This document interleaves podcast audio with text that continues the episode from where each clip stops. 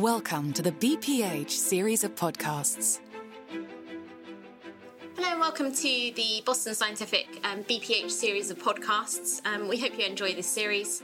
I'm joined today by Mr. Gordon Muir, who is a consultant urological surgeon working at King's College Hospital, and he has a specialist interest in BPH. My name is Francesca Kum, and I am a HOLEP fellow, and I've just completed a year of learning HOLEP um, and hope to continue on this BPH work. So, today, the theme of our podcast is to look at our high risk patients. Um, a lot of us would ha- definitely have some of these in our practice. Um, and so, my first question to Mr. Muir is firstly, how do we define our high risk patient group? Well, I think different people define them in different ways, but I think we could take, for example, the, the very big prostates, greater than either 80 grams in North America or 100 grams in the UK. If you remember back to the TURP early days, there was significant worse outcome uh, and morbidity with retention patients. I think the very elderly, although not necessarily what I would agree with, are looked on as high risk by most doctors. We can perhaps challenge that. Those patients on ongoing anticoagulation, whether that's uh, antiplatelet agents or whether that's just a little bit of aspirin or whether that's uh, NOACs or warfarin. And lastly, the very unfit ASA3 4 patients, and particularly there we're thinking of those patients we see a lot of nowadays who have pacemakers or defibrillators or thalamic stimulators, which cause major problems with diathermy mm. systems. So that I think is how we look in the high risk patients. Great. Um, so you've done, um, described kind of a group of different patients. Um, what are the main challenges that you envisage, kind of perioperatively, taking them through their pathway?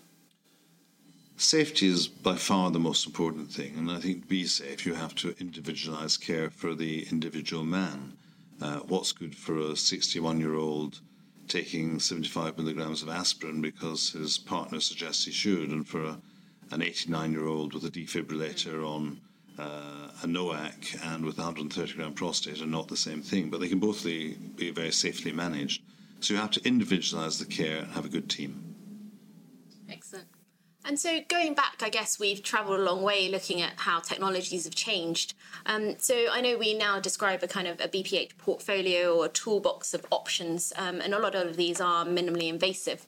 Um, how would you suggest um, considering different patients for different operations um, and comparing this to our traditional open prostatectomy days? Sure. Well, I think I use most of the options available. I think in this group, prostatic urethral lift uh, or prostatic artery embolization don't have a major place, nor does the prostate uh, opening device. Uh, I use this a lot in younger patients, keen to preserve sexual function. In most of the high risk patients, we're looking for a definitive solution rather than just treating low level symptoms. I'm not saying they're not the right thing, but we don't usually use them. Then moving on to water vapor therapy. Uh, and perhaps TURP in that area, but I don't use TURP as a routine. For the high risk patients, you really have one bite at the cherry. You want to do it properly and not have to do it again, I think. Uh, although patient uh, choice is still important. And then we look at the two workhorses in our practice, which are green light laser prostatectomy and holmium laser prostatectomy, mm-hmm. or HOLEP. Very, very safe. Can be used for a big crossover group, group of patients but there are some benefits of one and some of the other, which means that I think we should be offering both options. And when we look back at our patient cohort, um, we sometimes see patients who have a long term urethral catheter. Um, would you ever consider this as being their only option? And some patients had previously been told elsewhere that this is their only option. Um, what, what options do we have for these patients?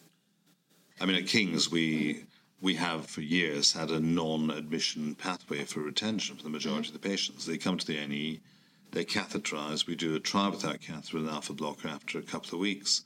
And if they mm-hmm. fail that trial without catheter, they put on the day surgery waiting list. Mm-hmm. Um, now, we still have a problem with waiting list, but there shouldn't be with that. It's all manageable.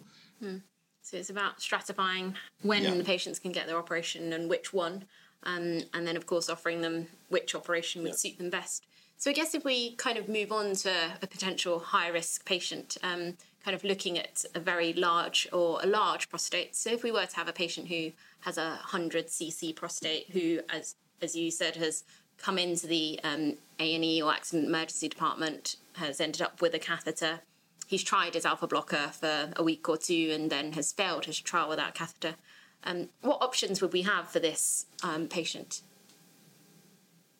If the only problem is a big prostate and uh, a catheter, I would be discussing sexual function, particularly ejaculation, with this patient. Some men that's not relevant for.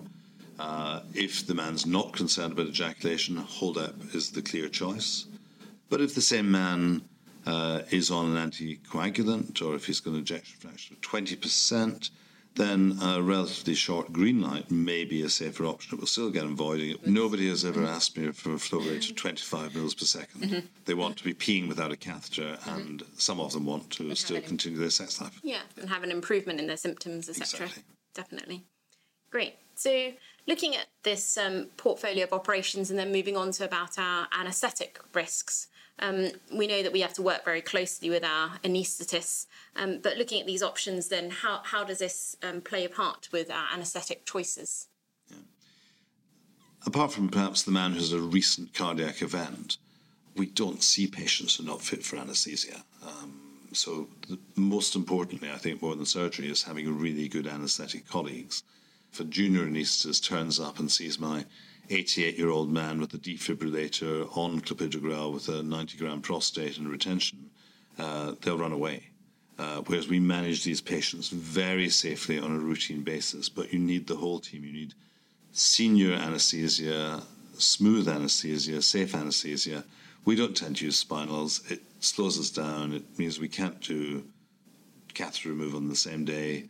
Uh, and we like very, very light general anesthesia, safe, reliable, but you need good anaesthetists. So it's a very good balance um, between working with them. And moving on to just looking at kind of our, we mentioned about day case procedures and preempting um, their patient pathway. What can we do to optimise that? Well, having the patients know what's happening is important. Mm-hmm. Uh, making them want to go home. And again, mm-hmm. some people will keep elderly patients in hospital. Mm-hmm uh, because they're scared to send home don't. You know, a man's bed is the safest bed for him. So sending patients home is the safest thing for them in nearly all circumstances, as long as there's support. You can't send a 90 year old home to his 89 year old wife who's just had a stroke, so you've got to be sensible about it. But good support, good hospital at home, and good patient expectation is what matters. Definitely. Yes, and also the access to them coming back if they have any issues yeah. and contact numbers, and it's all about the, safety pa- blanket. These patients must have early access. We send patients home sometimes with a catheter to remove themselves. We've had almost no problems with self catheter removal, mm-hmm. but they've got to be able to get in touch with us. You've got to have continuity of support for the patients because these are still major operations mm. in high risk patients. There's plenty of data for both Greenlight and Holmium showing that we can get better than 98% voiding without a catheter for Greenlight and 99 to 100% for Holep. So condemning a man to catheter is not appropriate. It's very good, very true. So our next case, um, say for example we were to have um, an elderly gentleman, 80, 85 years old, who is who has a significant cardiac risk, um, is also on anticoagulation. Um, how would you approach this patient? Again, as an individual, we want to speak with the cardiologist, we want to speak with hematology if that's necessary. Uh, don't stop his clopidogrel yourself. The mm-hmm. risk of a man surviving an acute stent occlusion is around about 35%, so it's a bad thing to have. Mm-hmm. Uh, we tend to continue clopidogrel. We don't really mind clopidogrel. Mm-hmm. If we can get the INR below 2, then we'll be happy with NOACs or warfarin. Uh, if the INR has to stay higher than that, we'll tend to put them onto unfractionated heparin, but still operate mm-hmm. with the unfractionated heparin. And we always put the anticoagulated patients onto a 5-ARI for a month beforehand. Mm-hmm. Um, if somebody's been put on 75 milligrams of aspirin by their wife, we don't mm-hmm. mind. If it's by their cardiologist, we keep it on. And then post-operatively, looking at those patients, what advice do you give about colour of their urine or um, anything else uh, well, again, I'm talking very much mm-hmm. green light. We t- mm-hmm. you know, Holep is safe in anticoagulated patients, but I think everybody would agree there is more bleeding with Holep than yes. with green light. Mm-hmm. Um, so it's a relative safety.